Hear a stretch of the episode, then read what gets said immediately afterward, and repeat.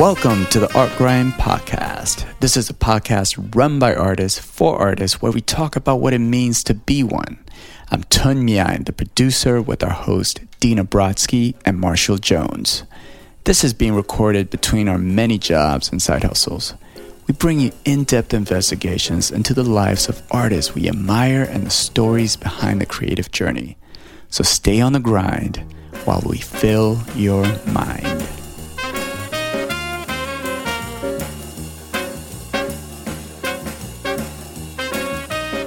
All right, so welcome to the Art Grind podcast. We're here with uh, George O'Hanlon and Tatiana. What is your last name? Zaitseva. All right, well, we're so happy to have you guys on. Uh, no, I'm not blowing smoke. Your guys' paint is paint that I've bought often and for a long time, and and some of the most top-notch paint out there. I just love it, and in particular, I think your whites are the only whites I buy. They're the they're the best. George and Tatiana are the team behind Natural Pigments and Rublev Colors and um, some of the best paint on the planet. So, um, some of the best oil paint on the planet, which I've known for a long time, but recently I've tried your watercolor paint and it's wonderful. Uh, um, so, um, probably also probably not enough of an introduction, but at least something. Thank you so much for being here. Uh, yeah, I'm interested as Dina. How, how did you guys get into making paint? Wow, that's a long story, but I'll I'll I'll try to I'll I'll shorten it. Um, I my background is in art, but I later uh, had some training in chemistry. I was uh, running an ad agency in Silicon Valley for for many years, and I finally got tired of of that that type of business, and I, w- I was thinking of going back into painting, and so. Um, I, uh, of all things, I started to paint icons in egg tempera. And so I traveled to Russia to, and I, I wanted to really understand. My husband doesn't do anything easy. Yeah. So he studied something, he studied all the way because he started classes here, it was not enough. And so then he went to Russia. And then after that, we traveled to all over the, the Mediterranean, Mediterranean yeah, yeah, any any Orthodox and Coptic countries, and so I, I studied the art, um, and I studied with people in Russia, and um, but when I came back, I had these pigments because a lot of uh, Russian iconographers were using natural minerals in their iconography, and it, you know it's fairly traditional. Not all of them do, but but many did and the ones that were teaching me did. And so you make your paint. And so, uh, being an oil painter originally, I started to use the pigments in oil paint. And I found something outstanding uh, about that. And mm. the fact is, the paint behaved in ways I'd never seen before in my life. And um, I didn't quite understand why at the time, but I, I started to figure it out. And one of the reasons was because of the particle size of, of the pigment. So natural minerals, you get a wide variety of particle sizes. So almost all paint prior to the 20th century had a wide range of particle sizes. And, um, and as a result, the paint behaves completely different than it does today with very, very small uniform particle sizes due to synthetic or, and modern uh, pigments.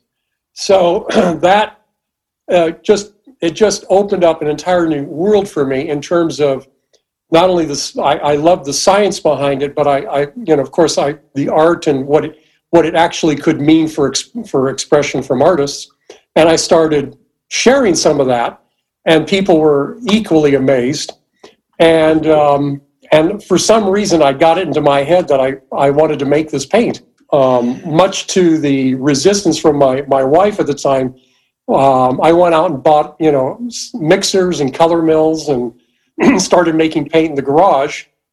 And we took our paint to several, um, I, I, knew at the time scientists working at different museums, and I took it to them and I said, hey, look at this. And, um, and they recognized what it was. They recognized that it, it was paint like the old masters made. Um, and uh, the only problem was is to do it commercially, I had to figure out how to store it in tubes. And um, so, what most people today do is they they make paint and they put a stabilizer in it. Then stabilizer uh, helps the tube helps the paint in the tube from separating. So I did the same thing with an with an initial batch of paint, and then I discovered that all of the behavior I loved from the paint disappeared. Um, so that taught me that the the additives in paint control the behavior of paint, but additives have are really a 20th century addition to commercial paint so that you know even the paint made by let's say Winsor Newton in the 19th century didn't have many additives. They did have once in a while would add wax or a resin to stabilize the paint, but um, they didn't really use much of anything. Certainly no modern additives. So um, as a result, I um, uh, I, I just uh, one summer in 2007, I, I took my entire family. We went to to England and I found archive. I told you he doesn't do anything simple. So I found an archive of an old uh, manu- manufacturer, uh, paint manufacturer that's no longer in business. Um, and I went through the archives and I realized what they were doing. And, um, and I realized that most 19th century paint makers were doing the same thing. And so we incorporated it into our process. And we found that the paint, we could stabilize the paint to a large degree, not entirely. So you do still get some separation during storage in a tube, but not bad. And um, so we, and it took it took us probably another five years for the majority of the colors that we were working with at the time, how to basically stabilize it. And the procedure is quite simple. it's actually no secret. We um, we uh, uh, put the, the pigments in an oven at low temperature the night before we mix it. And we drive off all the adsorbed water on the, on the surface of the pigments. Ah. Uh, this, the benefit of that is that oil and water doesn't mix, and the water adsorbed on the surface of the pigment particles uh, help or uh, prevent a lot of the oil from coming in contact with the pigment. When you put an additive in there, it, it subtracts that. It, they don't have that issue whatsoever. So most people don't, most manufacturers don't bake their pigments beforehand. So hmm. we do, and we do it overnight, and then we mix it, and then we we uh, we let it sweat. That's that's an old 19th century term. We let the paint sweat in the mixer overnight. It relaxes. We may have to add more pigment back into it the next day, and then we begin to grind it. And then we age the paint. So we start a process of aging in some cases, uh, and each time we age it for a couple of weeks, we take it back out, we grind it, and then we put it away, age it some more weeks, take it out, grind it. And so we do this numerous times for certain paints. For some paints, we don't have to do it many times. Lead white is a perfect example. It it goes into uh, with oil just perfectly without without any problem whatsoever. But um, but other colors do not, and so we have to we may end up aging it for a long period of time. But anyway, that's that's the difference. That's what we what we found, and what led to the development of our colors, which are without any additives, which is the and mostly not all, but most of them have very wide range of particle size. Hmm. Yeah, I'm interested in that particle size. Is it would it almost lay down? I'm picturing like a stone wall with various sized stones. Is that kind of the idea that the particles sit in irregular ways? That's why it behaves differently. Uh, one one way there. So one of the ways that it does is when you have variable particle sizes. Now this gets really technical, but um, so I'm going to try to simple, simplify it. Think of it like um, think of it like a brick wall. Okay, so you've got a brick wall, and um, all of the bricks are uniform size and shape. Mm-hmm. And um, if you push against the wall, assuming there's no mortar, if you push against the wall, the bricks fall over quite easily. But imagine if there were large bricks, small bricks, bricks of different shapes and sizes. Uh, some of the small bricks would entangle with the large bricks, and you wouldn't be, it would be very difficult to push it over. So you would have to apply more force, but eventually you'd be able to push it over. Uh, we call that yield. That is the amount of force required to push that is the yield. Huh. That, um, what's interesting is that when you're brushing paint out, you're putting force on all of this material and you're basically trying to push it over like those bricks. Um, the difference is that when the, when sweet when you have small uniform particles, they slide over each other relatively easy. When you have uh, when you have different particle sizes, there there's an initial resistance, but with a little bit of time or maybe with greater force, it it yields and it falls over. In other words, it starts to flow, and um, that is a very unique property um, in that the old master paints had a very unique flow because of the fact that they had this very variable particle size. Modern uh. paints don't have that anymore. And in fact, they glide much easier because the additives actually act as a lubricant. Hmm. Um, and making it. that's it why easy. Often you hear the battery paint. Mm-hmm. It's it, that's what it is. So uh, I mean, I, some artists obviously prefer the battery paint, but not all. And so, so for, for me, buttery paint was paint that was very difficult to brush out. Mm-hmm. Uh, think of it like think of it like margarine. You know, when you when you when you brush margarine, margarine doesn't flow. You have to keep pushing at it to get it to do anything, which is great if you're going to use a knife on the painting. So if you want, if you're doing knife work, you know, buttery paint's perfect. But when you're brushing paint, you want it to flow when you're brushing it, and you uh-huh. want flow to stop when you stop brushing it.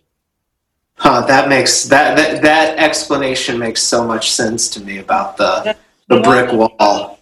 Yeah, it's great. Yeah, in 20th century, everybody started to talk about mediums. Nobody ever thought about mediums before because they were not needed. and it's not that like to say that artists were grinding and trying to big or small particles just because they were doing with Morton pestle. It was organically done uh, this way. But they could control their paint based how like what oil they were using or what pigment but nowadays it's all gone so whatever pigments are given you by manufacturer, so you just have what it is.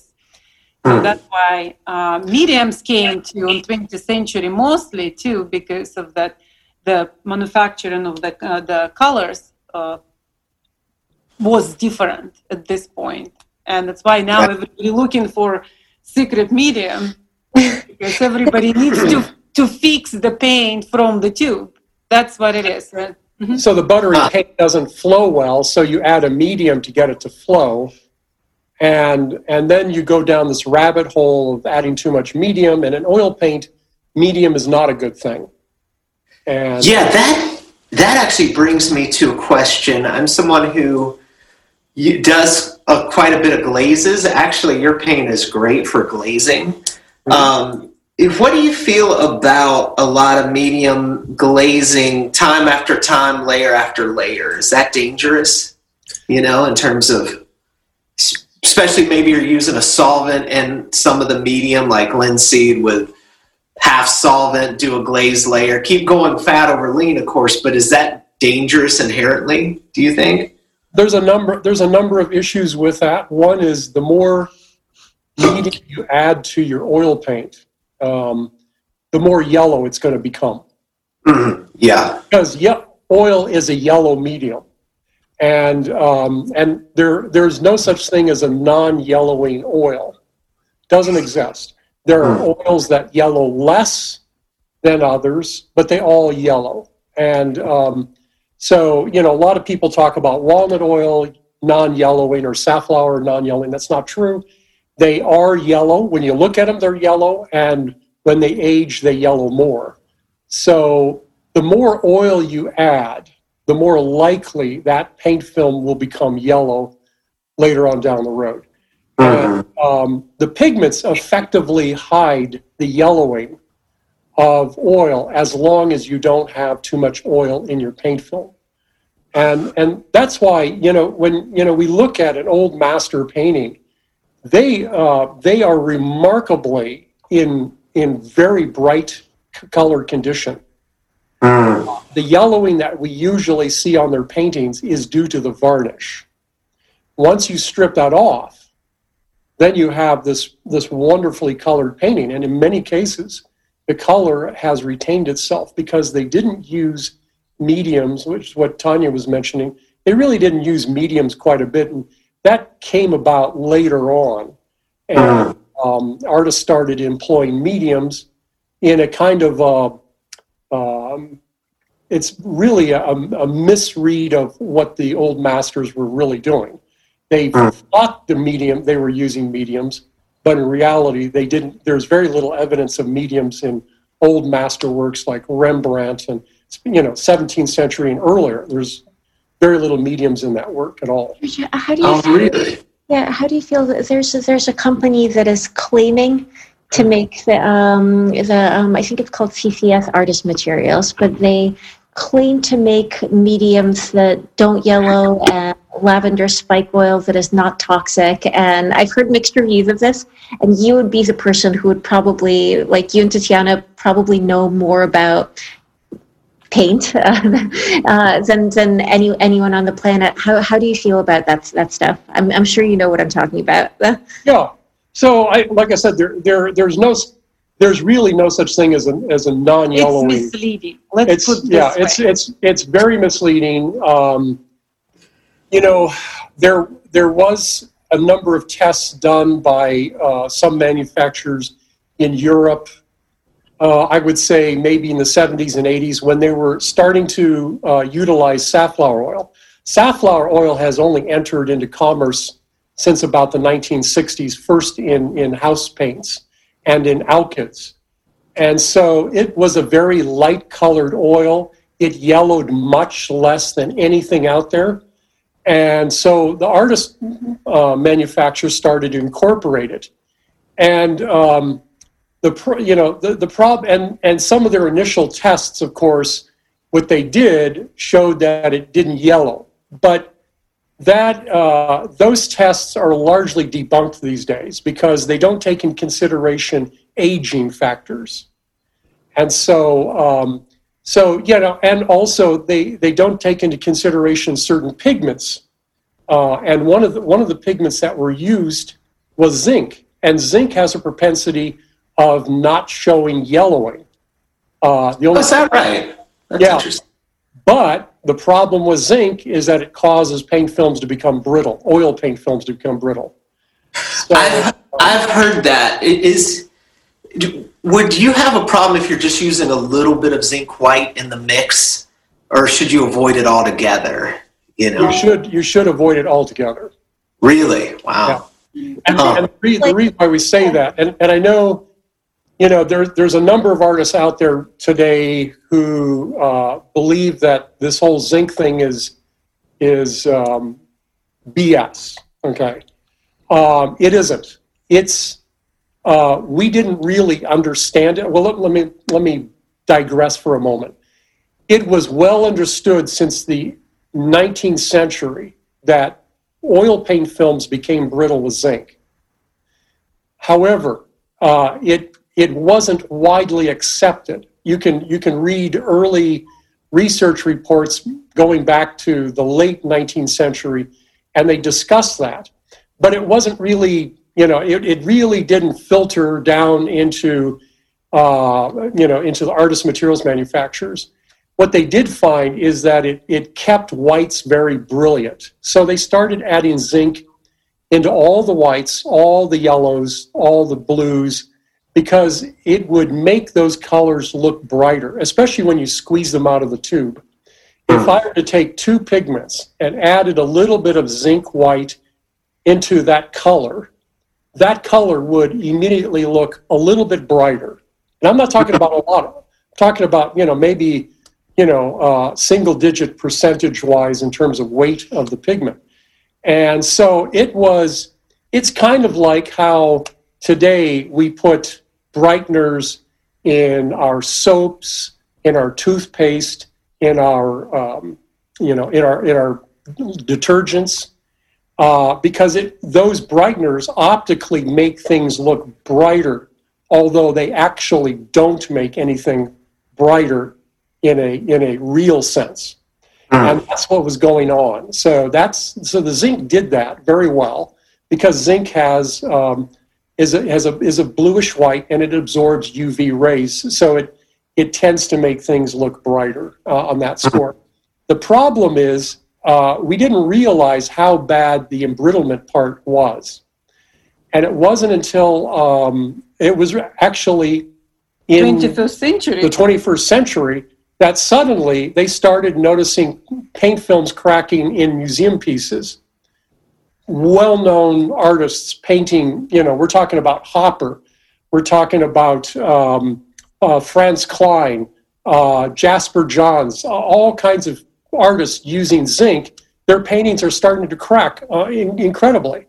And mm. so there was this alarm suddenly going off among the conservation world saying, What's going on? What's happening? And they have conclusively uh, linked it to the use of zinc white.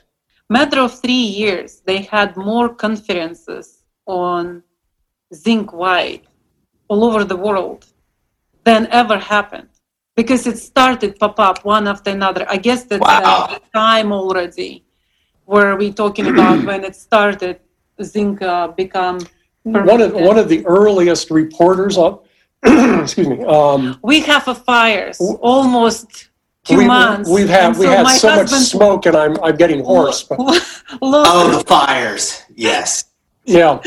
So, uh, but anyway, so one of the early, excuse me, one of the early researchers, his name is Marion Mecklenburg. I happened to be at his office in uh, it was in in May of uh, of 2007 and he handed me this paper and he showed me his this research. The paper was the result of a 28 year study that he had he'd been hired to do. He worked for the Smithsonian, what they call the Museum Conservation um, Center, and which is across the the, the river from uh, from DC. And he showed me their work, and basically the conclusion was zinc was causing embrittlement. Well, that was one of the first early, very sound studies on on uh, on the, the. It wasn't just about zinc, but the study was on many different pigments and how what they what they uh, what they how they affect the aging of paint films. And that was a 28 real 28 year real time research. In other words, they had samples that were at least at the time 28 years, uh, you know, in in storage. Um, now, of course, now we have another what 13 years of, of effect on that. So um, I published that paper in a uh, on our website, and then in a, uh, group called AMIEN, which is now defunct, uh, but it was a group started by Mark Gottsegen, and uh, it was a forum where where artists could answer questions and get real answers about you know about materials, and um, and uh, a lot of a lot of the manufacturers at the time, you know, discounted the the paper that I wrote, which was based on on Mecklenburg's paper, and um, and in fact, I got some even hate mail from other manufacturers, and mm. claiming that I I you know falsified the report, that I made it up, and so forth. But I was like out there sounding the alarm, saying, "Hey, we we have to stop using zinc in art." and um, and so um, Golden at the time just bought Williamsburg. I remember, yeah, yeah, and so uh, they were aware of the paper just like I was, and in fact, I, I, I talked I talked to Mark Golden about that, and they said, well, we're going to keep zinc for now, but we're studying this for ourselves, which was a, a great idea, and um, so, um, so they in, in, initiated basically what was a five to six year study, seven, seven year study, mm-hmm. and re, in, in about, uh, I think it was about two years ago, they um, they basically dropped all zinc from their line. The conclusion, wow. because they they had all this test done, and they they found that their paints with zinc were becoming brittle within five years. And to answer your question, to see how far, how little zinc would make a difference, they went down to 3%. and Wow. And it still caused, and, and it not only, it caused every paint, you know, every paint film they tested, including lead white, which was, you know, because lead actually causes paint to become strong and flexible. Hmm. Uh, but in, in the case of zinc, it actually worked against it, and uh, and that paint film cracked. So wow. so they're one of the major manufacturers that remove zinc from the line. Um, which I need to make a point. You need to have the guts to change the whole formulation in your own entire line of colors. because you know it's it, unbelievable the what Golden did. I still can't believe, and it's yeah. because that that means they had to they had to eliminate some colors they had to change the formulation um, and so they had to go through a reprocess and there's other manufacturers that have been slowly dropping zinc from their line um, I, uh, we did an article where at the time in 2007 we did a table of all the whites commercial whites that had zinc in it and and we reproduced that that table again just uh, last year, and I would say seventy percent of the companies drop zinc from their lines. Wow. That's crazy. Yeah, that's great. Huh. Well, I, I need to mention it's only on oils. Yes, We need to because it's very ti- It's- uh, al- always people asking us, and so they now put that in the acrylics and watercolors. Anywhere else, it doesn't have the same effect. Just Oil don't- paint is the one that's heavily affected. you know what it has. Hmm. No, no, no, no. Zinc is also like it, it, you know, lead white feels good when you use it. Like, like you know, the um, or at least good lead white, which is basically either you or David Davis, which no longer exists. Uh, uh, like zinc never felt like that. It had no tinting strength. Like it, it's it's hard to use. I, I, basically, no big loss to the painting world. the, the, uh, I'd be surprised how people fight with us about zinc. And uh, imagine when 12 years, 13 years ago, when he first uh, talked about zinc, he was the crazy guy.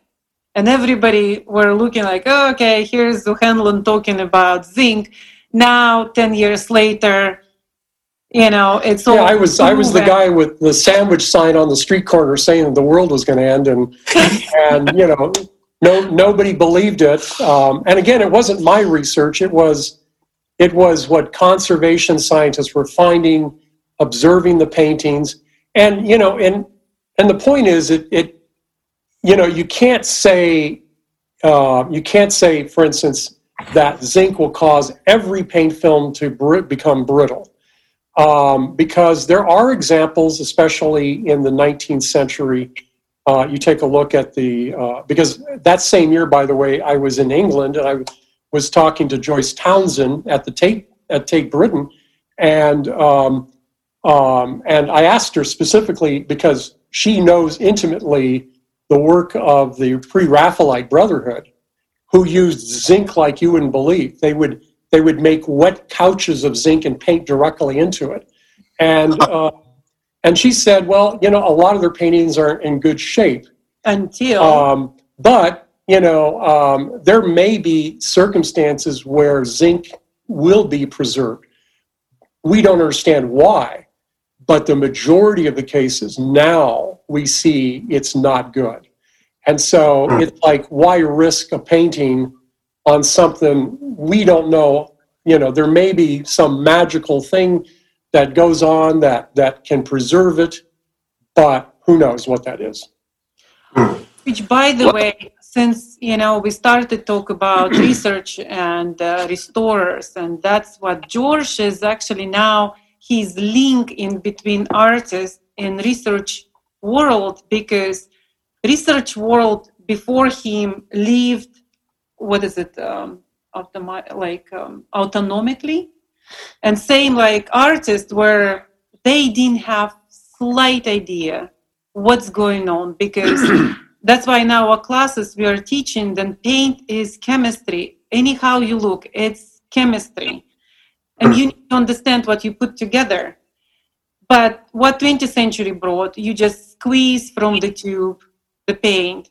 You don't know anything you just like the color. But that's why we are doing this and george now works with so many museums all over the world and the highest researchers. And so then all that information we try if we can to put in our line of colors we we are doing. But if we can so at least he's talking about this. That's that's the i think the one of the major things what if if anything but natural so, pigments does yeah we we we um because we, we deal with both worlds, you know, a lot of the scientists and the conservation, and and of course with artists, we we like we want to encourage them, excuse me, to talk because um, they we can learn we can learn a lot from each other. Conservationist workers, uh, in fact in in some um, there's University of Delaware, they're actually teaching uh, the conservation scientists who become in, in their career will become conservation scientists. They're actually teaching them to paint. Because you know a lot of people th- assume just because somebody is you know retouching a painting that they they know how to paint. And that's not that's not the case at all. Right Most right of the time they don't. They're scientists. They're they're studying. They they can retouch a color. You know they can they can in paint but that doesn't mean they're an artist Mm-hmm. And so helping them to understand is, is a very important under aspect of that. At the same time, it's really important for artists to understand what they're finding about these old paintings because a lot of what we thought we know about paintings comes from old art manuals where they were making guesses. You know, there's a and there's a lot of people out there that will swear up and down. They'll say, and I and I know these artists they'll say, Oh, I know what Rembrandt did by looking at the painting. Well, yeah, you can tell some things, but you really can't know what Rembrandt did. Even the conservation scientists will never claim that they know how he executed his paintings, as an example, or anybody from that matter, because the painting has, is changed considerably and there's a lot of factors involved, but they do know more about it. You, you mean not know in terms of what colors he was using or what his layering process was? What What do you mean? All of that. All of it. Oh, interesting. All, the, colors we basically can say colors we can you know we can they can they they can analyze a color and they can know basically what it is, but it doesn't always give the full picture mm. um, because they also find other things in paintings that are kind of mysterious. Like, for instance, they find starch in in some of the grounds of of, of um, excuse me of um, uh, Rembrandt's paintings and some other 17th century artists. Well, we don't know why the starch was there. What purpose huh. did it serve? Um, but um, you know, there's we can only guess, but we find it, and that's you know that's an, that's an interesting finding. Um, there, but conversely, there's uh, there's a number of now scientists in the conservation world that believe understanding the structure of the painting is an imperative thing for, for scientists to understand. Um, and in fact, we're working with um, with one of these scientists. He's in um, he's at the Alte Pinakothek, which is uh, the museum, um, the old gallery in Munich, and they're studying the structure of the painting in a, in a very novel way. They're recreating the paints and understanding how how these paints were brushed on, and we're hmm. helping. We're participating in the research of that. It's um, uh, by supplying some um, uh, some of these pigments, and so um, so that's that's another aspect of it. So we, we, we like to think that we're you know we're kind of bridging all these worlds together and, and learning a lot more and and in the in the interim also helping artists out by understanding how materials are used and, and overcoming some of the problems that artists have. Many of them have art problems that they don't understand how to fix. Um, right. Well, well, it's so important because I teach art and thinking about your first art class, a bunch of tubes, a bunch of colors. It takes you a year or two to just remember the names of these, all these, and then what's what's light fast, what is zinc in that case, what'll crack, how many, you know. Do you do you have any opinions on how many layers is safe to use in a painting if you're just like layer after layer after layer? Does that get tricky? Oh God, I'm actually afraid of the answer to that. I, I feel like all my things are like 20 layers. Please tell me it's okay. no, no. Well, something that that I say in um, so we do this. We we've been doing this workshop since 2013 called Painting Best Practices. We're doing this now online for the very first time next week. Actually, we're starting. Oh, one of the things I tell artists, I say the most the safest painting is basically alla prima. Yeah, yeah. And and it, it's it's mainly because it's the simplest form of painting. You've got one layer, or you know, basically one layer on a ground that's on a substrate, and um, uh, but you know, it's it's like this. It's uh, and we also joke that the the absolute perfect oil painting would basically be a flat field of lead white on a metal panel. In vacuum, in vacuum. And, and, preserved in a vacuum. But that's not, you know but that's not really a painting. So maybe uh, ad reinhardt yeah. but the idea is so see that's why we have this three days class. Because we basically teach you the rules and then when you know the rules, you know how to break them correct. Mm. But when you go to school and it's so common and it's not like in states or in Russia or in Europe, Australia is way way far behind us. So, but education is not there. And it's not the fault of even the teachers because teachers never were taught how i mean you go to school and you were taught how to express yourself but nobody's teaching you with what to paint because mm. you come to school and teacher is giving you color and mediums bunch of them and he or she saying that worked for me that that worked for my teacher so don't ask the question, use. And that's why people come to our class after it doesn't matter if they teach 40 years or they just started paint, the knowledge about the paint materials, painting materials is equal bad. So I, I, would actually love to take your class um, if, a, if, if my kids ever um, go away for a few days again, which they might. Uh, what, what, um, when, when are you teaching the online one? Uh, so we do. Next it's one. it's um, this one already full completely. Yeah, we filled this one. Um, so it's it's three weeks starting next week, and it's two. It's it's actually two three hour sessions per week for three weeks. And then we've scheduled another one in January, which is still has open enrollment. Dina, I can tell you this. We have this class. We started as a two days class. More we travel with this uh, with this class, more we understood that artists don't know anything about and uh, actually we we were we gave like the major first uh, two days and now it's three days. And in fact from uh, two years ago we started have six days class where it's uh, hands-on. But now of course you know and what it was we were traveling all over the world with this class.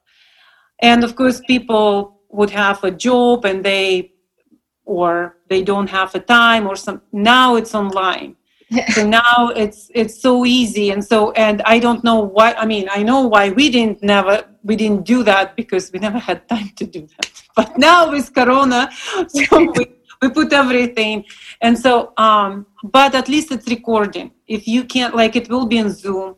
If you can't uh, you know be on time so you can rewatch afterwards. And uh, and it's good idea again because when three days class people were leaving our class and they were saying it's like four years of college imaginary college because nobody's teaching that. But the heads were like this and so much information and some information will just like you know just seep in and disappear and some sink in.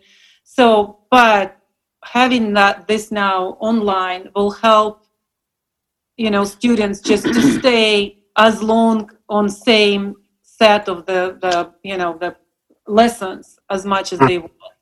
So that's look like will be great idea. We will see the first one next week so how it will go.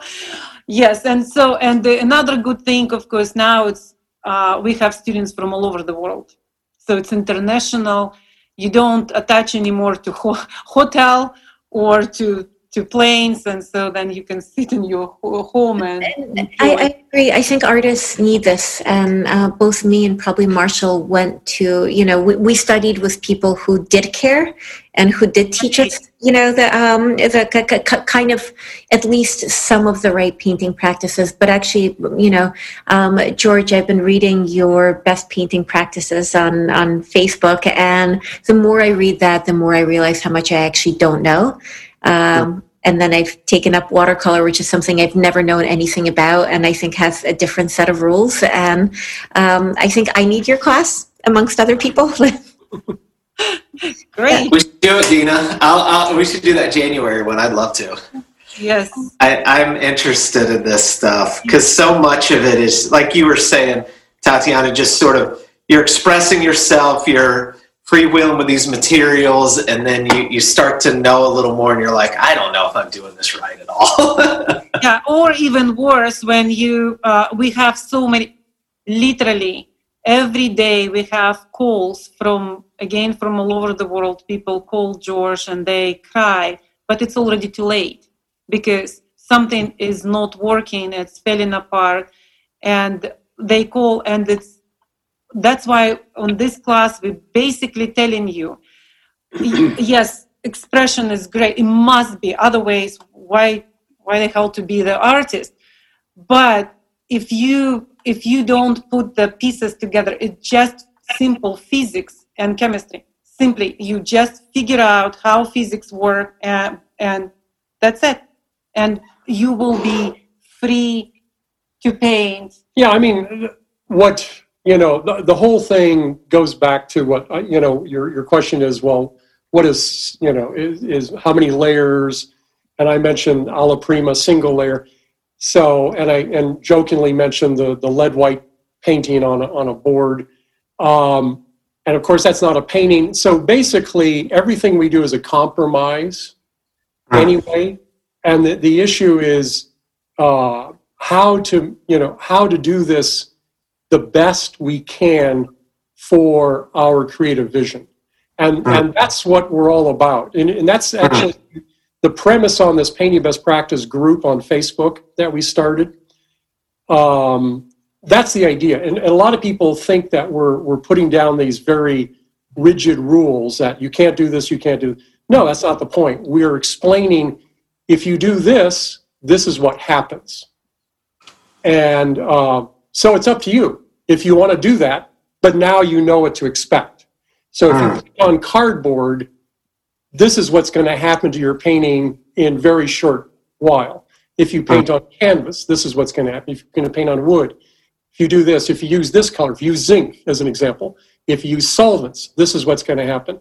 Because it's it's it's rather clear now what most of these things do. There are still, of course, there's plenty of mysteries going on and and the science is helping us to figure these things out. Um, well, the, the worst thing that we hear on this painting best practices is I've been doing this for 40 years and my paintings are in great shape. And first of all, if you're, you know, if, if you've been painting 40 years, you're probably in your 60s. And um, your eyes have already dimmed to the point you can't see that color for what it was. Your eyes yellow. That's you know. So a lot of things uh-huh. change. there's no way you could figure out what has changed. And 40 years is really nothing in the lifespan of a painting. Right. paintings in museums that are 500 years old, and only, like let's say, some of the Van Eyck paintings, only in this century or last century needed any intervention whatsoever. That's hmm. amazing. But we have 20th century paintings that are actually in worse condition than a painting that's 500 years old. So that should really tell us something. What you know, what where did we go wrong as you know as artists in not preserving our paintings? Now, of course, a lot of people will say, "Well, who cares?" Because that's not that's not the modern way. But I don't believe that's for everybody, and I and I actually don't believe that our paintings should disappear just because you know we we did this planned obsolescence in them. Um, uh, it would be a shame if if we now go into our museums and all the paintings that were done 500 years ago no longer existed. Right. Uh, you you mentioned. Oh, sorry. Sorry. Go ahead. No, for us, uh, I guess it's eye opening uh, was when we started go to museums on the backside you know uh, that in the back rooms back rooms yeah, where yeah. where we suddenly realized like wow we i mean when you go to museum what do you see? You you obviously you see the best pieces what survived. But when we would go to the back back back room is that correct to say? Mm-hmm. back room and everything is falling apart there and especially 20th century. That's the most what falling apart.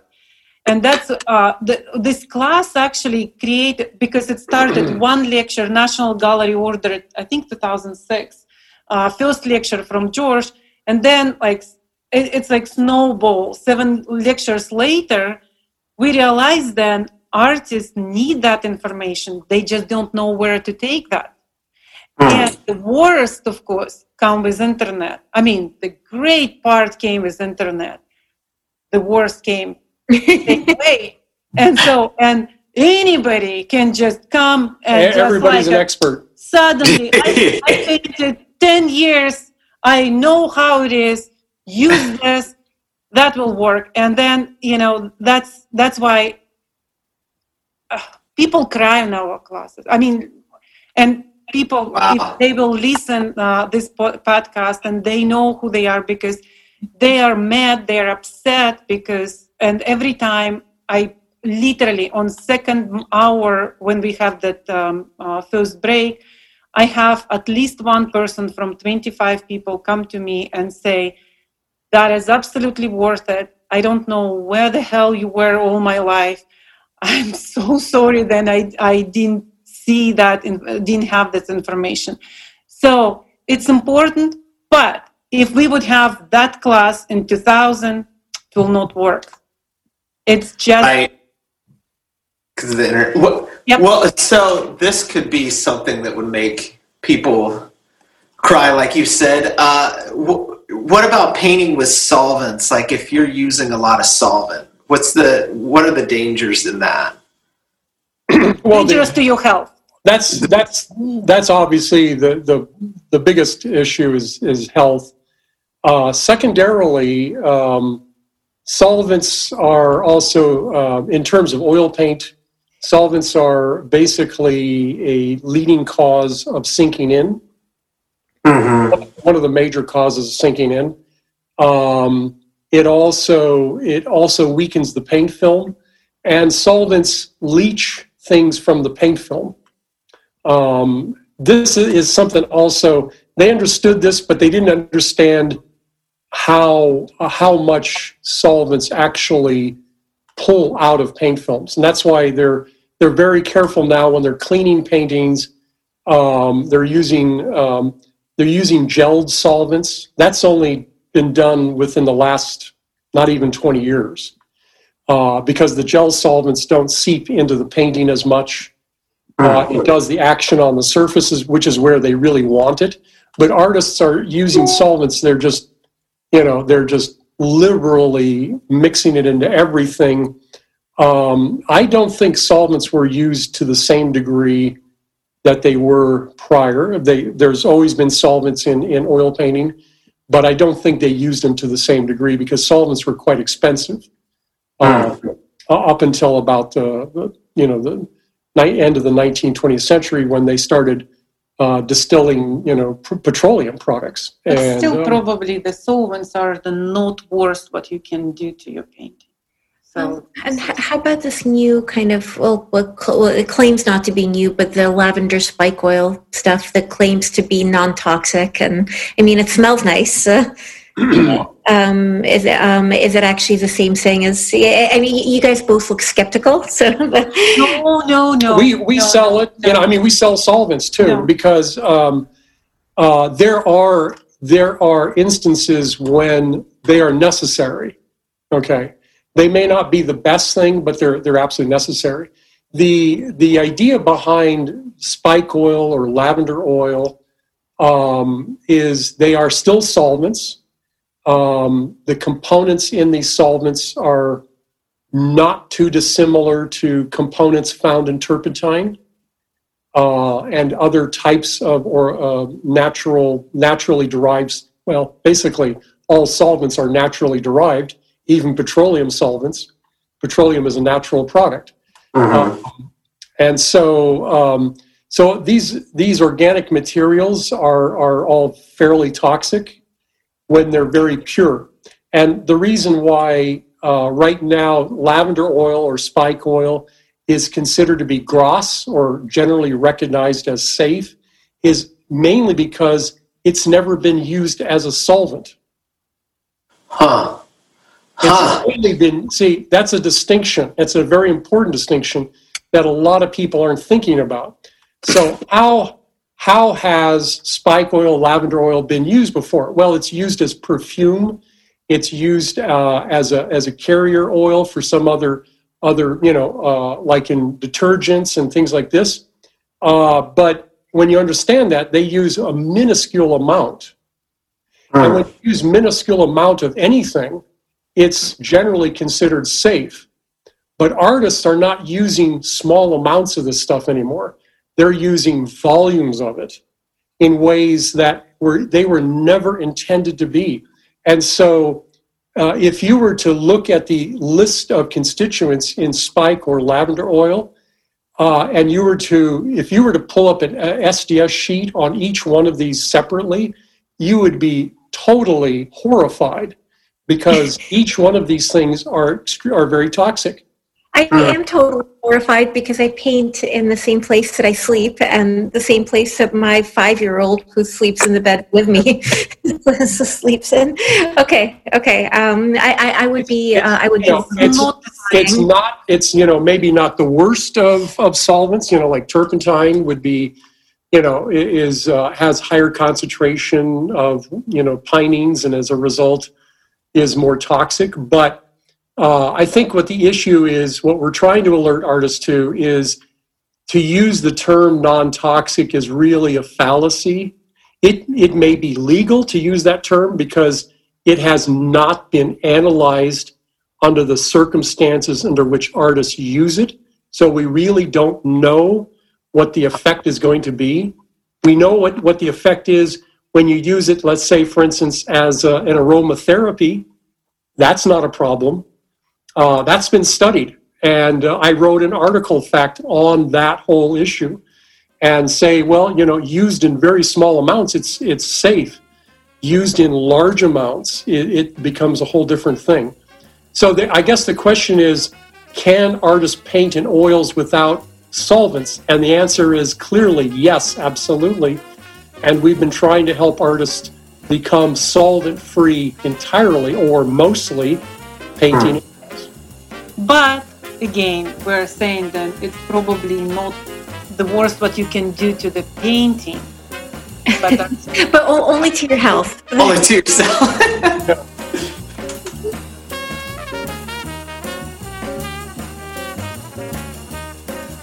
I wanted to ask you about a certain paint of yours that's very coveted. Uh, I have a lot of friends who love your stack white. What is stack white? I know it's a lead based white, but what is it in in? That's the original flake white. Oh, that's the one with the corrosive right. material. Corrosion. Yeah. Ah. So we humans have been making flake white or lead white in, in terms of the Western world as early as probably the fourth century BC. The Greeks apparently developed it. And the process by which they did hadn't changed in basically for the next couple thousand years. So it only changed in the 20th century. So how we do it today is totally different how it was done prior.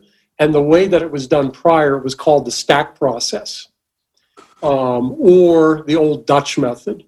And, um, and so there I on the website under the technical articles, I actually described the process in, in historically and in incredible detail. I, in fact, I show the whole process.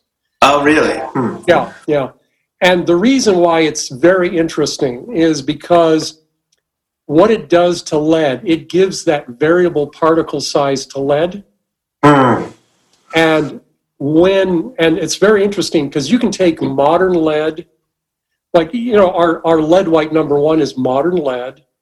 And if you were to compare, like put two piles of it, in fact, there's a little video kind of demonstrating what that what that looks like. The difference between modern lead white and the stack process flake white. And if you were to brush them out, you would see that their behavior is totally different. And it's directly attributed to the pigment particle size and the pigment structure. Even though chemically they're identical, but the particle structure is entirely different. Which, by the way, if we are talking about our company and the names so that's why we, again, we don't give the fancy schmancy names, but we usually give the name of like, or historical or by the mineral.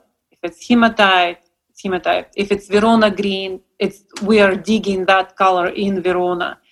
If it's stuck lead, it's the flake white because now it's abused that name of flake white that's why we we decided do not use that but we use it but we we yeah we yeah put in we put stack stack process in yeah. front of it just to mm. make sure people understand it is the original process and um, and it's a hand process we we have a corrosion shed at our factory it's out it's out in in front of our factory and uh, we have clay pots we put lead in rolls we roll we lead in strips we roll it up drop it inside the pot and on the bottom of the pot is vinegar.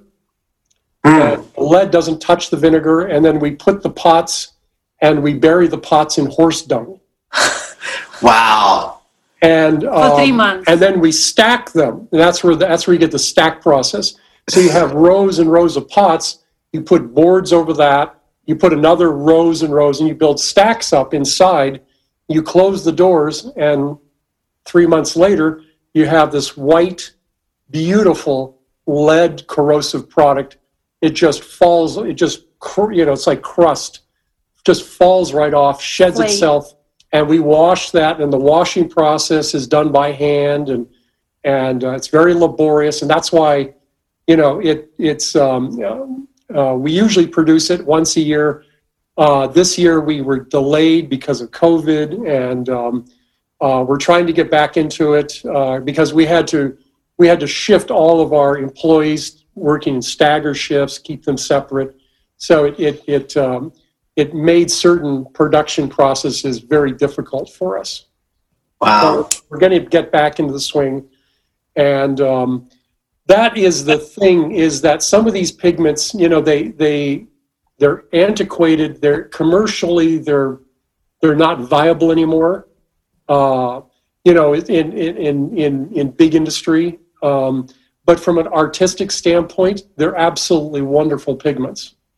Yeah, no, you're. I, I, use your stack white, and it is so nice. It's got that real stringy quality to yeah. it. It's really beautiful. Yeah. Uh, you were talking about the. This reminded me of a rumor I'd heard, and I want to know if if you know if it's true or not. Um, with the horse dung process and stuff, is Indian yellow was that made from urine? originally? Cow's urine. Cow's urine. That's so crazy. so we don't we don't actually have much documentary sources on that, um, but the analysis of what is left, and there's there's a few examples of museums across the world, definitely point to urine.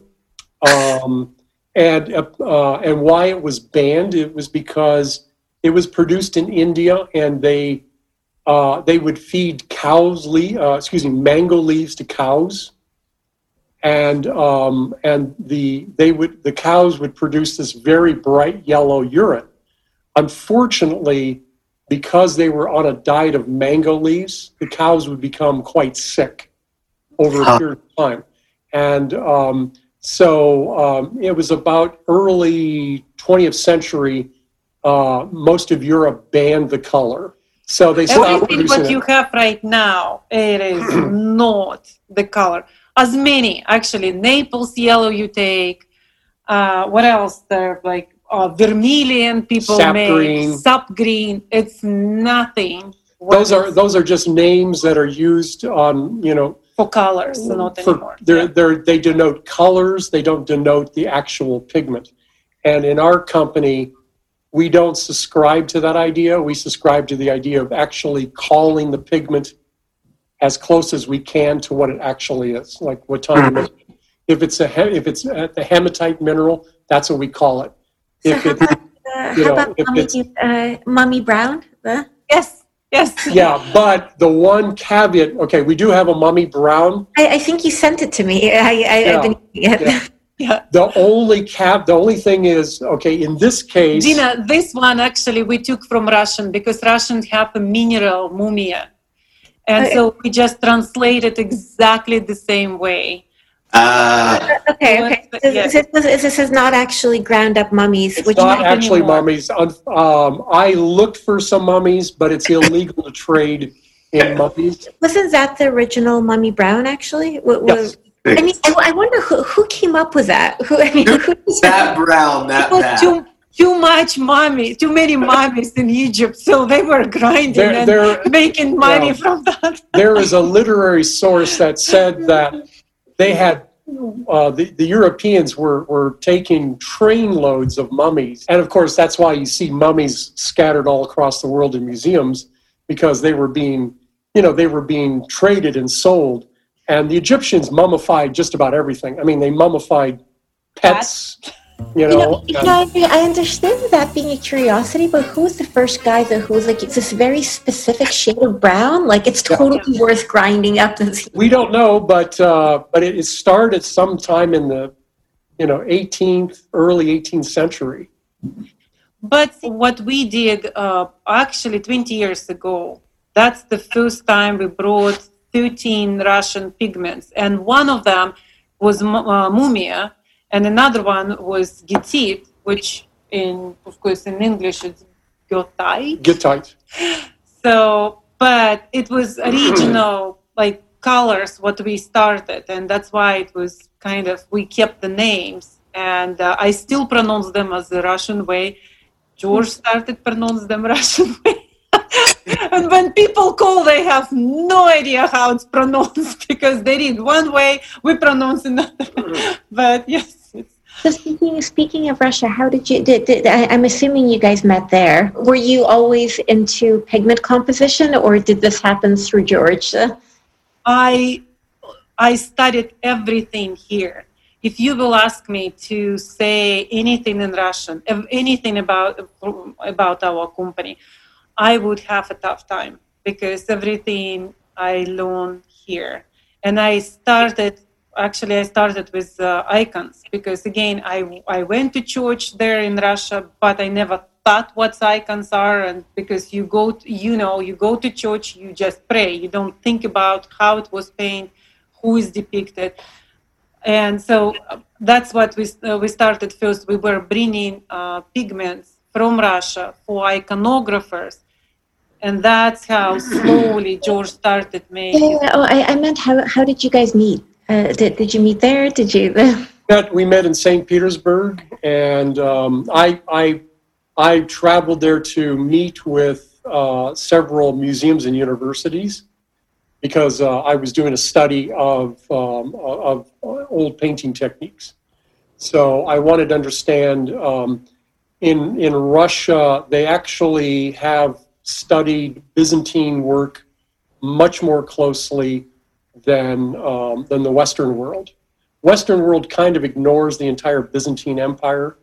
There's there's only a few really good sources, the Dumbarton Oaks, um, really good sources of studies of uh, of the Byzantine Empire, and I was very interested to know everything about the so, art, the the history.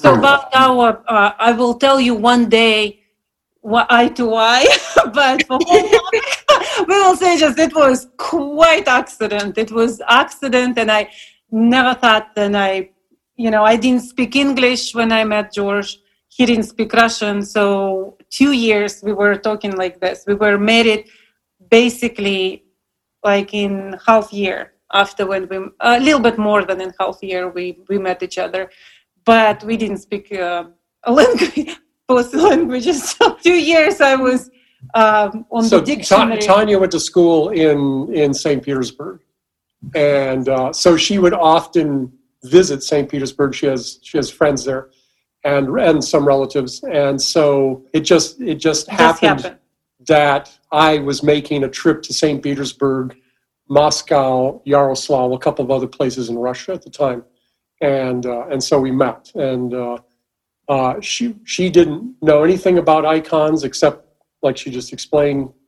He's was, always translating me. Twenty years so later. I, I, I had to explain to her what, what orthodoxy was and what icons were. and um, um, and so that was that's where that's where you know. And in fact, the funny story is how I became interested in icons because I really had no interest in medieval art and especially Byzantine art. So, um, but I read a paper by uh, by a professor at Tallinn University. His is a professor of semiotics, and his name is uh, uh, Boris Uspensky.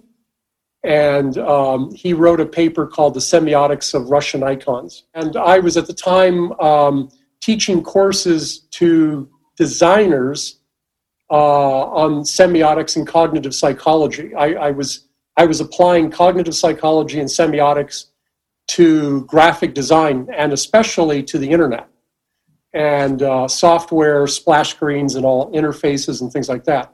So that was part of my agency, and so I, I was I was studying this and. Um, and and I just happened needed to, to go to Russia. I just happened to run across that paper. After one paper. yeah, one paper, and I said, I said, this changes my entire perspective of medieval art.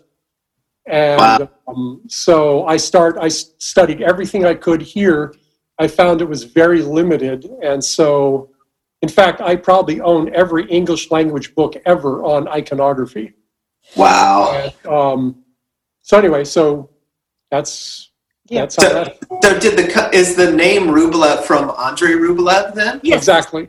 Yes. Nice. And I can tell you this: Russians can't take that name uh, by law because it's it, it was real person and so by law you can take and so if you if you in russia and you want to call your company or line of uh, uh, products uh, you can so that's why um, they it's like smirnov you know you can't take the smirnov you put ff or you know on the end so same same as rublev uh, imagine how russians were upset with me when they found that Americans can take that name completely. How that's how it's spelled, and we pronounce mm. that way. So we did it in honor of of Rublev because. But again, it was logical. Artist, yeah. Again, it's not mm-hmm. like we want to take Russian name. It was logical because at that point we had the iconophile and we were teaching artists how to paint, paint icons.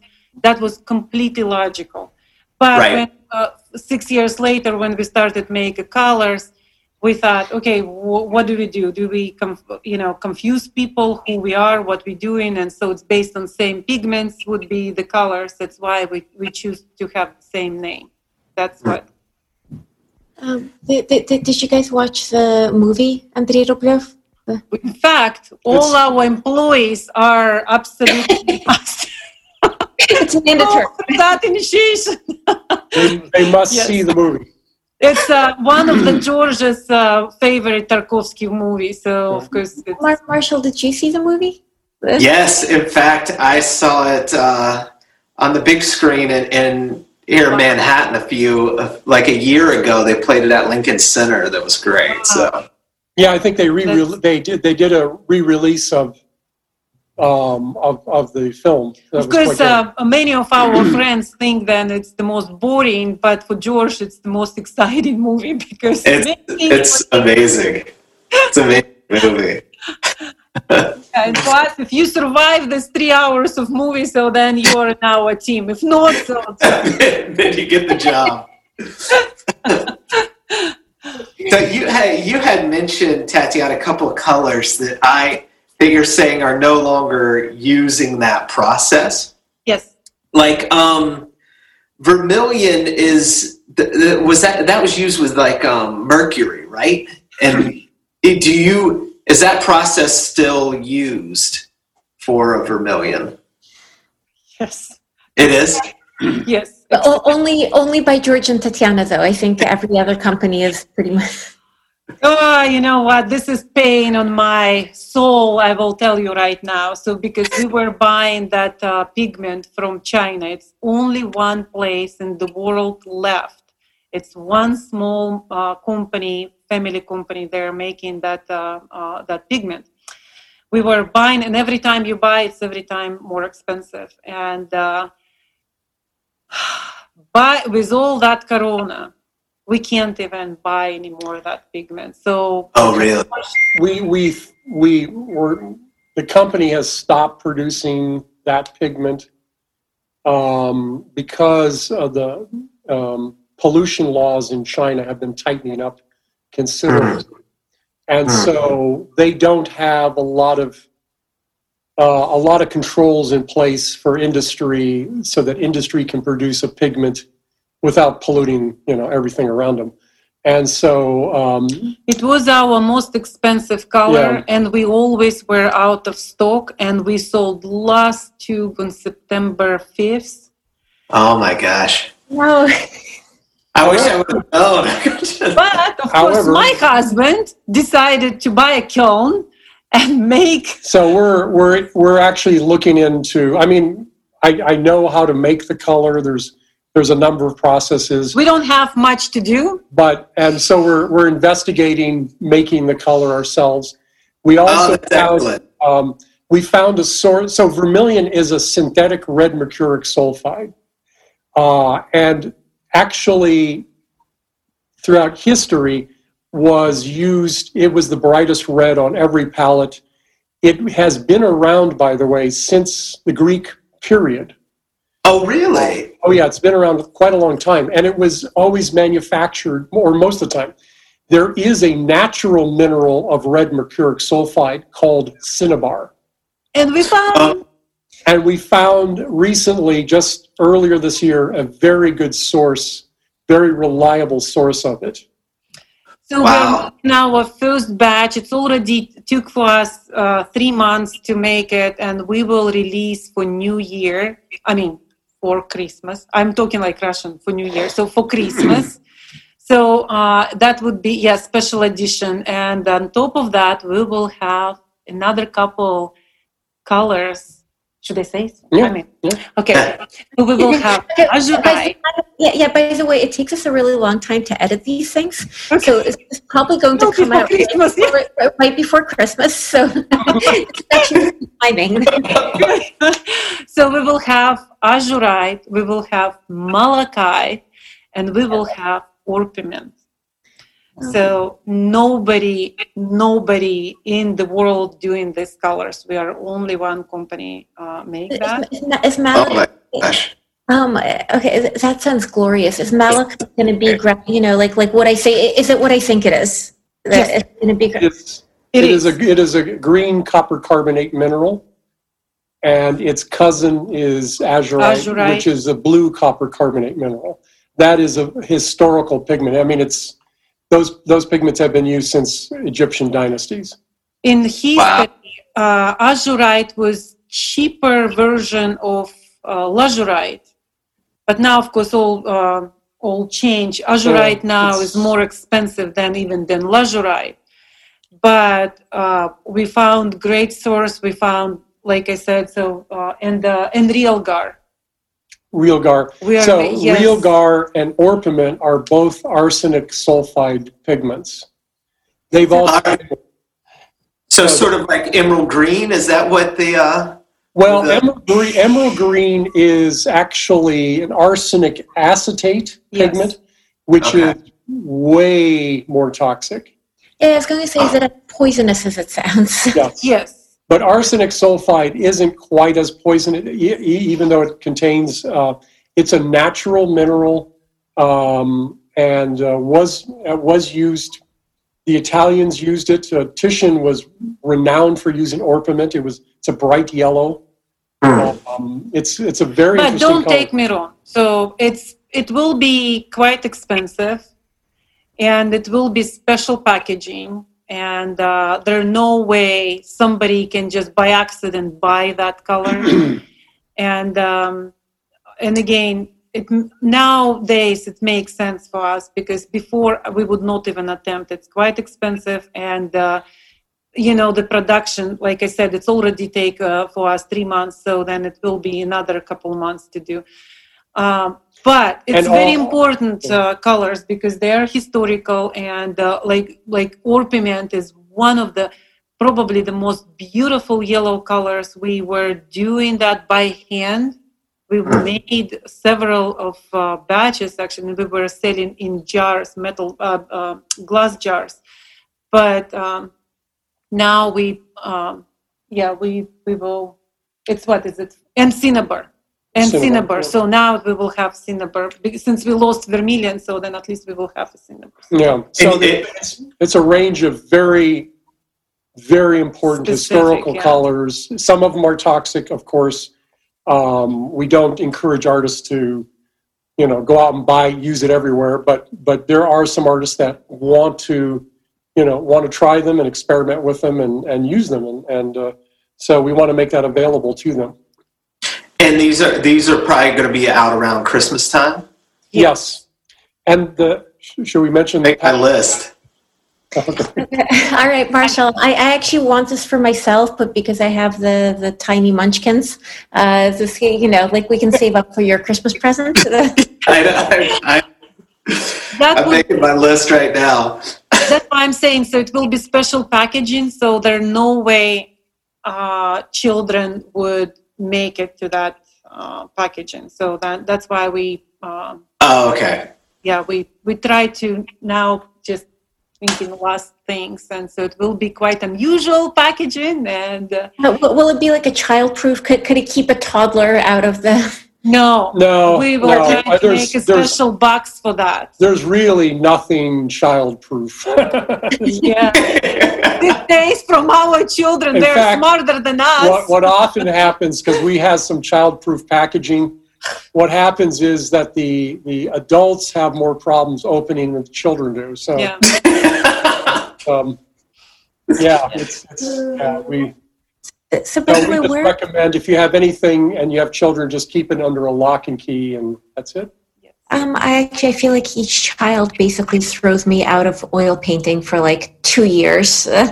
Um, like like I, I just started oil painting again right before lockdown, and after that I was basically stuck at home with them for you know what what while while working for something like six months, uh, um, and and no painting got done at all. Uh, so yeah, I, um, and and right now I'm thinking if I start oil painting again, then things will lock down again, and I will just have a bunch of unfinished unfinished work. Uh, so thank you for the watercolors, and um, I, I, know. Um, so Tatiana sent me these really beautiful watercolors that I guess you made yourself, right? Uh, yes, it's um, oils George make uh, makes, and so and uh, I do watercolors. And, I mean, I don't literally make them not anymore. anymore. not anymore, but I still make watercolors. um, so I, I, have to say, I they are the most gorgeous watercolors I've ever tried. Like I, like I, I'm so like, and and I'm not like I wasn't trained as a watercolor artist. I've just been discovering all of this recently, and they're like nothing else.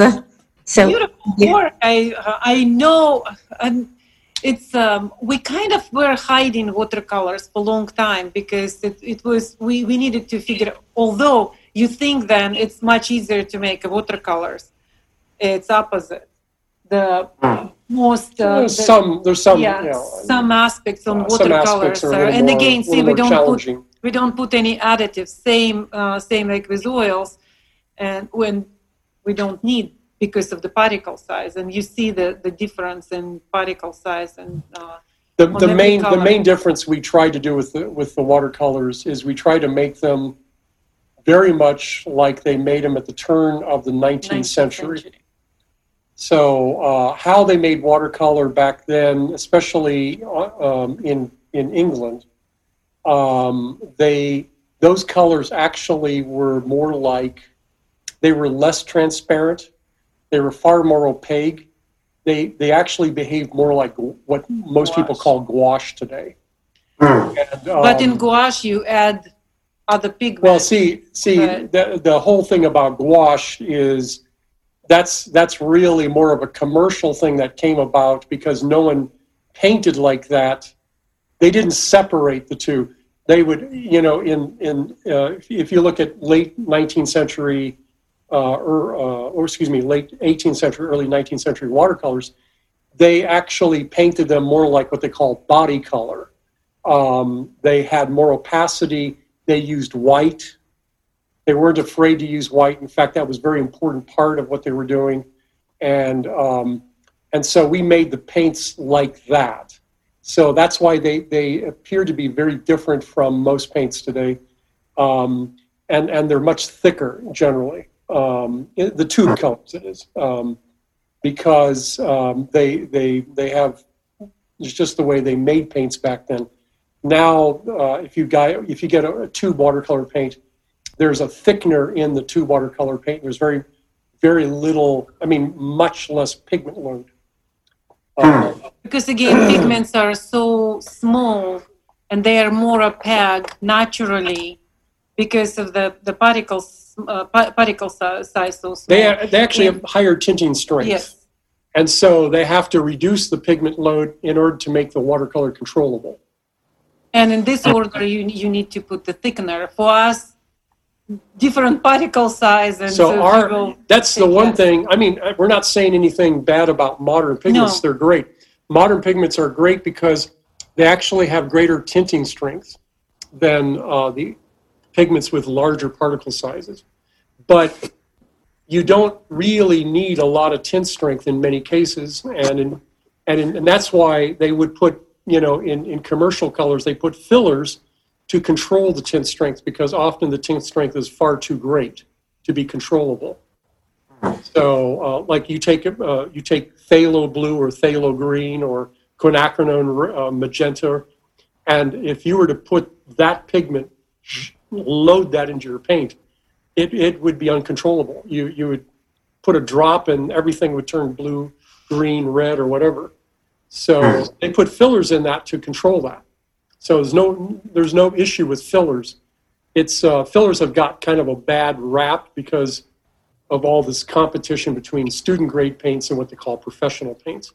But even professional paint, paints contain fillers, just hmm. not as much.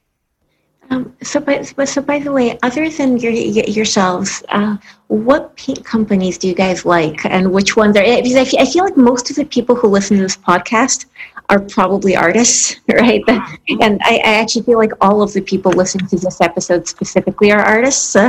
Um, and natural pigments is amazing. Um, but I feel like I've, I've, I've definitely tried paint that hasn't been nearly as good as yours. The, and I, I, I don't want to name names, but which, which, which other companies do you like? Like, like, are there any that are trying to do what you're doing, which is kind of like, like, like, like, are there any that care as much as you do? I, I, I think most most of the companies care what they're doing. I, I can't say because you know this is a small industry. Okay. Uh, so um, I mean, we we actually know almost everybody in the industry. Uh, whether it's Europe, okay. so you don't have to say anything bad about anyone. Uh, but, no, we, no, no, it's not that I so mean, much. I mean, I first can, of all, you yes. know, I we believe that most of these people are sincere and they're doing the best they can. The difference is that for whom they do, who they do it for. You see, because, you know, if you're, for instance, you're Winsor Newton, you're reaching the entire world, and you're reaching the entire world with a brand that is well established and, you know, has a certain price. And that's important. Um, and, but that's not for everybody. You know, it's like, you know, it's like saying, you know, uh, a Volkswagen is a no good car as compared to, let's say, a Mercedes or a BMW. They're all very different. They all, you know, or a Toyota. They're all reaching different markets. Some things they produce well, some things they, they may not produce as well. And, um, you know, they can't excel. It would be wrong to think that they would excel in every area. So there in are. In our case, mm-hmm. we don't want to be for everybody. I, from the beginning we decided we should not be for everybody and there is like we, we meet great artists all over the world and some of them they absolutely love they they know what we're doing but they can't use because of the technique what they use for example.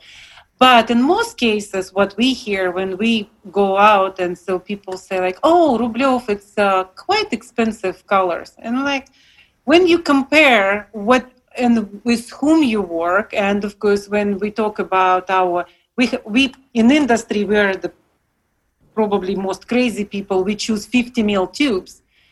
And um, this is the biggest one so the smallest one as as our as our small size yeah, yeah.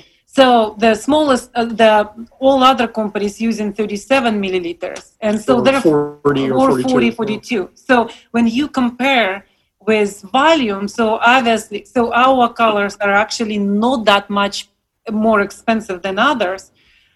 But just because you see the price, but you don't know that the, the tube is a little bit more on volume. So, you know, to answer your question, Williamsburg is great company. Well, Golden is a great company. They we we they know do so much research. We you know we know them. They they're very concerned about the professional artist. Yes. Um, so they are, you know, and and you can tell by, you know, you can really tell a lot by, you know, not just the product, but what is the what is the company doing? Like for instance, are do they produce technical information to help artists? Golden produces a lot of technical information, a lot more than most of the large company. And and Golden comparatively, they have I think 500 employees. By the way, in the world of business, that's a small company but in, in the world then of artist artist company artist um, materials manufacturer, that's that's a fairly good sized company. It's not as big as Winsor Newton, which by the way is now part of a large conglomerate called ColArt. And you know, uh, we, you know, we met some of the some of the older people at Winsor Newton back in the 2000, just before, well, just about the same time ColArt purchased them wonderful people, wonderful scientists. Unfortunately, they're all gone. They were retired, and um, they were they were pushed. Well, who knows? But but the, the point is is that you know um, uh, the company changed. Company changed. It changed because they now are part of a, of, of a large holding company, uh, which is actually under the company called Beckers, which is the second largest coatings company in Europe, uh, which produces, by the way, industrial coatings. oh wow! and you know, nothing to do with uh, artist paints, but you know that was it, it's a family company, by the way, and, and they they you know they they own that and they own a, a, a brand, they own paper brands and other things like that. But the point is, is that they're appealing to a different market and to say that they don't make a good product would be wrong. That product is good for that marketplace. But there, there are very strictly professionals out there who Dina, really need something more. Here's Dina, what, what we teach in class. So you work so when you go to doctor yes so if something isn't pain in you so then you come to doctor and you say like okay here's my hand it's pain and doctor is working with you. So if you love some some company, if you paint with whatever name, I, I don't know, and if something goes wrong, you go to that company and and ask them to help you. And if they do that is great company for you. But if company is answering this is secret i will not tell you what is inside like for example you paint all your life everything is great and suddenly in museum your work suddenly started slide. You go to company and you ask what went wrong and if companies say like i have no idea so it's your problem then hell with that company? But if company works with you and they try to figure out what went wrong and what we believe we strongly believe with open relationship in between our customers and us because we are liable to you same way as you liable to your customers when you sell and you know that your painting will not fall apart in 10 years after uh, after it was purchased. So for us when you call to to us and so you say like what is in this tube? For us important to tell you what's ingredients inside. You don't need to know the formula. You don't ask doctor what's the medicine? You just try. I mean you believe to that doctor hopefully then it will cure you. So same same here with us. So if company is open and try to work with you that's great company for you. So really what we're trying to say is that each artist should have a relationship with their main supplier of of whatever they're using. It's it's not unlike for instance um, you know, we have relationships with our suppliers. We know what they're doing. We try to understand. Each one of them is doing something different. They provide a different product or a different service, and um, and we work closely with them because we have to trust them. They're going to provide us, and and it doesn't mean that we don't check things. We do check things, of course, but um, and we encourage artists to check things, check paint. You know what's what's going on understand what paint is. It's um, it's kind of a shame that artists, you know, have really um, fallen off in terms of understanding the materials they use, um, and they they rely too heavily on marketing hype about materials without really, yellowing. you know, like non-yellowing, and and really not understanding what's going on. And it's funny because visual artists or painters are the only art where they know nothing or comparatively nothing about the materials they use. If you were to go to, you know, if you were to go to a, a world class chef, they know everything about the ingredients. They hmm. all of the ingredients. They they don't go to a store and buy, you know, a can of stock sauce or this or that.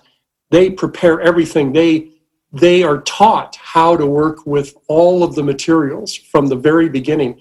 And that intimate knowledge helps them become, you know, I think a better chef. Uh, same with sculptors, and, and same with musicians. Even, yeah, but sculptors know their materials like you can't believe. They they have to. They they rely because because that sculpture is going to have to stand. It's going to you know it's if it's outside, it's got to it's got to weather well. It's so forth. So they really have to know their, their stuff. And, um, and we believe that artists should know the materials. We, we, we believe in a open relation, like Tanya was mentioning, a very transparent relationship. And even such a relationship where, um, I mean, we have artists call us and say, can you make this particular paint? And we do. Um, and we work with, you know, we've worked with artists like um, uh, Cecily Brown and, and uh, uh, John Currin, we've made I've, I've made paint for them, and uh, ah. especially they'll buy a batch, and um, we've got. I mean, most of the products we've made have come from ideas from artists. They they come to us and say, "No, they don't come. They cry on doors." so they, you know, they say, you know, can you do this? What, you know, what what can do this? And we put together something, and and uh, and then we decide, hey, this is it's it's worthwhile producing for other artists as well. And or so, not. Or sometimes not. And so sometimes we, you know, it, it has a short life or, you know, whatever the case may be.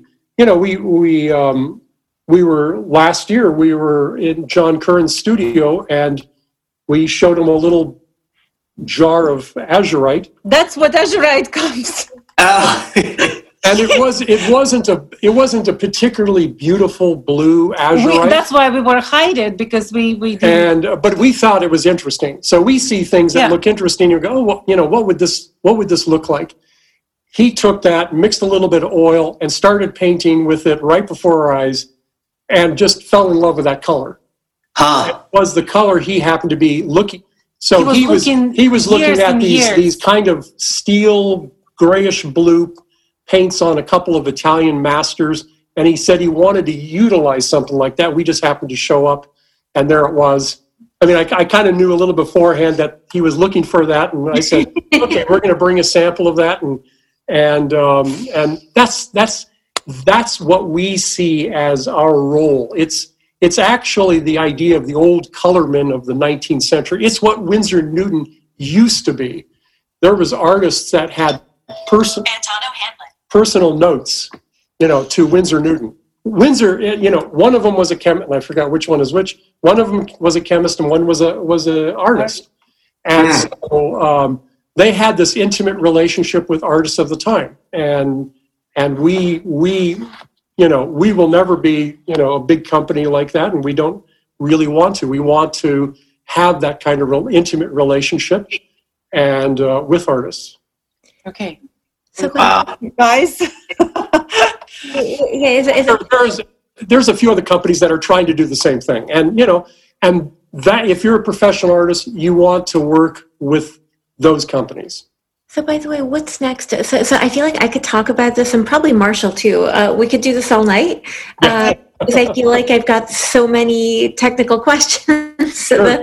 like, like, we're just getting started. Our editor told us that if we go um, for over two hours, he'll basically fire us or drop us or whatever. So let's do another one. Another we, day. We can, we can always do second part. Part two. Uh, part, George and Tatiana. I, I've, uh, literally, I've uh, got. But, probably 10 other colors here I wanted to talk about. So, so we will have to do a part We're two. We're going to have to stop recording at some, at some point. But uh, before we do that, I wanted to ask you, other than the, the magical Christmas colors, uh, yeah. what's next for natural pigments? You're teaching workshops, you're working with museums, you're doing so much important work.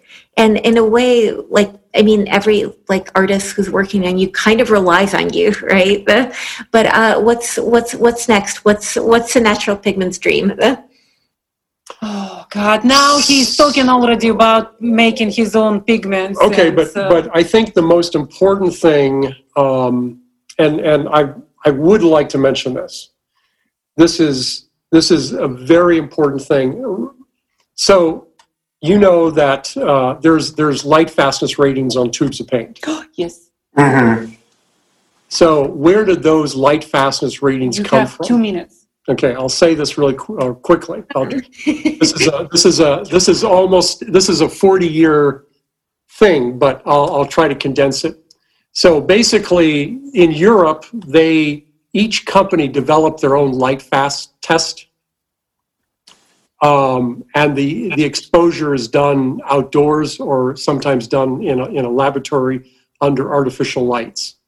The problem is, is that because everybody does their own light fast test, you have different results.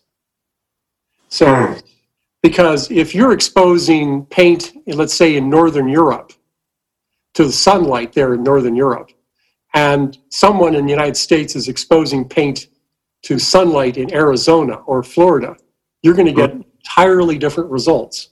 Huh. So um, in the in the 1980s, uh, a group of artists, the Artist Equity Association, in league with uh, with uh, others, um, decided that they needed a standard so that everybody adheres to the same standard, and they came up with a standard under the auspices of the American Society of Testing and Materials. And um, the only thing that they did, however, because the, the cost of testing is quite expensive, so to make it palatable for, for all these companies to do, uh, they basically decided, they made the assumption if we test a generic pigment in one type of oil with one type of white, it shouldn't matter. Okay, so what they did is they they uh, basically ground a generic pigment in in linseed oil and then tested it with a it's actually a blend of titanium zinc white at the time. Just about four to five years ago, a couple of companies like Golden found anomalies. So they were kind of testing to replicate the original tests, and they found that the pigments no longer tested the same way. Hmm. So the light fastness rating on the tubes of paint, most of them, and especially if you see light fastness ASTM, you know, uh, Roman numeral one or two on a tube of paint, that's that test. Okay. So, so the manufacturer doesn't actually do the test. They rely on the original test done 40 years ago, or if it's a, it's a more recent pigment, maybe 10 years ago or, or whatever, whenever the pigment was introduced. So the pigment had one test and that was done. And then that means that everybody could put on that label. So if you buy ultramarine blue pigment, that means you can put on your label, you know, ASTM light fastness rating of category one, which means the highest light fastness rating because it's ultramarine blue. Doesn't matter where you buy the ultramarine blue pigment because there's a number of manufacturers, you could still do that. Hmm. We know that that's not correct anymore. Uh-huh. And so last year, the ASTM committee, which now there's only two companies meeting on that committee, and it happens to be Golden and us. All the other ones used to be on the on the it committee. was 20 companies. There was more, more. than I mean, 20 no, companies they're 10 years actually, ago. They're actually still part of the committee. They're no longer meeting with the committee. So they pay their membership dues, but they're not meeting with the committee anymore. And so the problem now is is now we don't we don't know if we can rely on those ratings anymore. So um, last year, Golden and us decided to retest a set of pigments under different conditions to see if these anomalies that Golden found uh, are actually true across the board for a group of pigments. And that's what we're doing this year. Mm. In addition to that, we purchased uh, outdoor exposure uh, racks and equipment to allow us to do our own testing at home in our facility so that we can test things more rapidly because we're no longer relying on the ASTM test. Hmm. So this how, is a how very, long do you, how long do you have to test a color? So basically, if we if we tested now the, the original test is actually good. The problem was the white that was used and um, and the fact that they only tested He's one pigment. Will, So so what happens is uh, the test is a certain amount of radiation. So and so the the amount of radiation happens has to be a certain amount. So it's not a matter of time, it's a matter of how much. Oh, that makes sense. In terms of outdoor exposure, if you were to do this in Arizona, it generally takes one or two months outdoor oh. exposure. And what they what they believe in theory, and and this is still has to be borne out by actual science, but I, we believe it's it's you know there's a lot of you know, a lot of scientists involved in this. And we believe that an outdoor test of this amount is equivalent to 100 years in a museum. Oh, wow. Okay. Wow. So it's, it's what we call an accelerated test. Accelerated tests are not always perfect, but they are fairly reliable, especially if they're done in a, in a way that's that eliminates any bias. And that's, that's what we're trying to do right now. We found that there is a bias and it was caused by the white that's used. Mm. Um, and so, because what, how they test the color is they mix it with white until it, it's at a very pale shade and they expose that because we know that when colors are mixed with white, they tend to fade faster than at full strength. Hmm. so, um, so it's it's very interesting, but it's it's for us it's very urgent. And it's uh, yes, and painful. And I it's- mean, it's- not it's- for us. I mean, fortunately, we have all uh, inorganic pigments, so we are we are lucky ones. But Inor- the whole world again, we, we worry inorganic, about. yeah, the- the inorganic pigments are less liable to be affected by this than the organic pigments. And unfortunately, organic pigments make up of most nowadays. pigments lines of other other companies. For us, we only have Three. three organic pigments in our. When I hear of um, light fastness, I always think of alizarin. Would would you paint with alizarin with it being notoriously on light fast? So alizarin has a light fastness category of two, which means that it will shift color um, during this exposure. Uh, but if you if you paint it with full strength without diluting it with white, it will last. Hmm. That's what that means. Okay. So, um, now, another way to do that is to use it in a glaze. So instead of mixing white into it, you get to the value of the underpainting that you're looking for and then glaze alizarin over it. Mhm. That will actually also help preserve the color. And that's, by the way, a technique that the old masters started doing back in the 16th century. I- I'm glad to hear that that it it doesn't fade in more pure quantity. I didn't know white faded colors more, or however that works. That's interesting. We teach that in class. Yeah, exactly. Oh, about that, yeah. Making notes. Is there any? I mean, God, I feel like I I just feel like there's so much more to say. I don't know, Marshall. Maybe we should t- do do a round two at some point.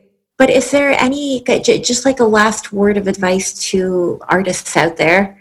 Whatever they do, keep it simple. That's Yeah. what we, we tell artists all the time. If you can achieve the effect you're looking for in a simpler fashion, do that. And probably even more important than anything else that an artist can do, paint on rigid supports.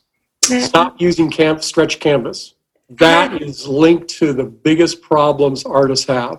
That's the first thing out of the gate we teach. We spend actually almost a full day on selecting supports. And, you know, we say, you know, and we, we joke about, we say, you know, if you took our class and you forgot everything We had the afterwards, amnesia, Yeah, amnesia, amnesia. after that. if so you that remembered remember the one one, point to paint on rigid support, you've probably saved 95% of the problems you're going to have. Wow. Yeah, and that point, it doesn't matter much what paint you use because uh, that will definitely survive longer. Yeah, you, So- that rigid support gives your painting. I mean, it's so easy to see because if you compare paintings from the 17th century and we have them panels and canvas, they're a world of difference. A world of difference. How do you feel about copper? Great. Copper's great.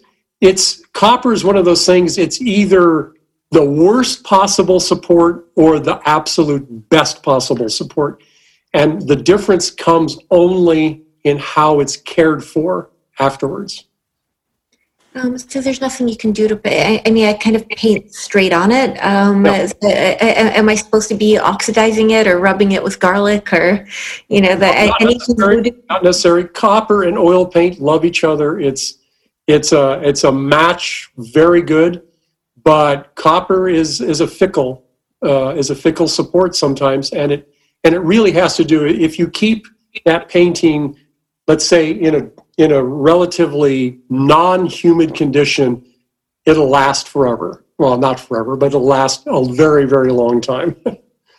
but if you if you throw it outside and expect it to it's it's gonna it's gonna just crumble very quickly. And with Corona, we wa- waited for copper uh, almost three months. Now we're back to stock, so we have copper. We have So copper we- panels now. Yeah. So yeah, we're happy now. Corona But it's, changed it's, it is, it is a wonderful support, absolutely wonderful. I, And, and I, didn't- I didn't realize you guys carried it, so I, so I didn't you might you might be my new source.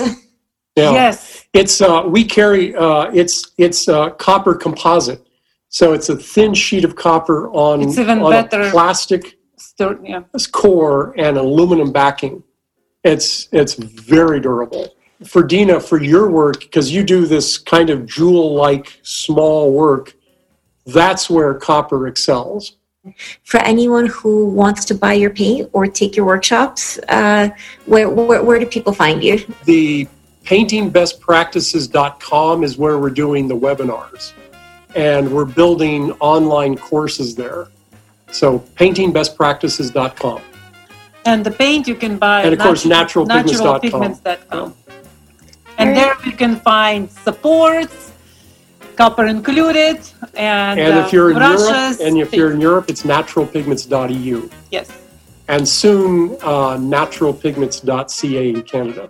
All right, guys, this is great. All right. Well, thanks very much. Hey, thank you for listening and coming along with us on this long journey. I hope you got some good takeaways from this interview. I want to let you know that we have an official Art Grind podcast hotline now. So call us and let us know what sort of creative projects you have going on during these crazy times. Let us know what's on your mind and we'll play it on our next episode.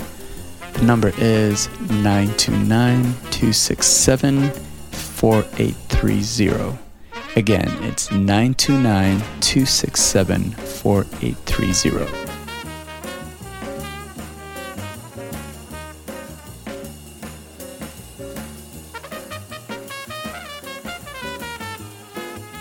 You can find us at artgrindpodcast.com and follow us on Instagram. And if you feel like supporting us financially, you can easily hit that donate button on our website. And if you feel so inclined, leave us a review on iTunes. That will really help us. We love all the support we get from our listeners and hope to do our best to bring you more great interviews for you.